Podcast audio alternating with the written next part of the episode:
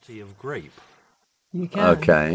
hmm Well, we live in Sicily, Yes. and uh, Sicily has fantastic red wine uh, called Nero d'Avola. Which Ti- però is- ti fa diventare la labbra viola, però. It makes your lips purple.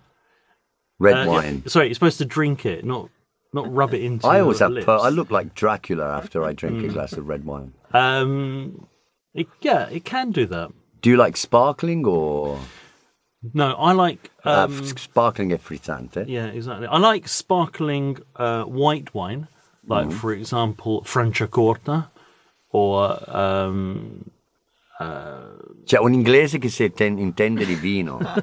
I've never. m- It's like per me è arabo sti cose, but Yeah. No, I like I like um uh that's a very good question, isn't it? In in Italian, when you have wine which is not sparkling, uh it's usually called fermo, Hmm. isn't it? But uh usually for wine, uh you only describe it um if it is sparkling. Yes. So you don't say still wine. For example, No. for water, you can have still water, which is acqua uh, naturale. ma adesso ti frego. I know why it's called fermo. Do you know why? Why is that? No.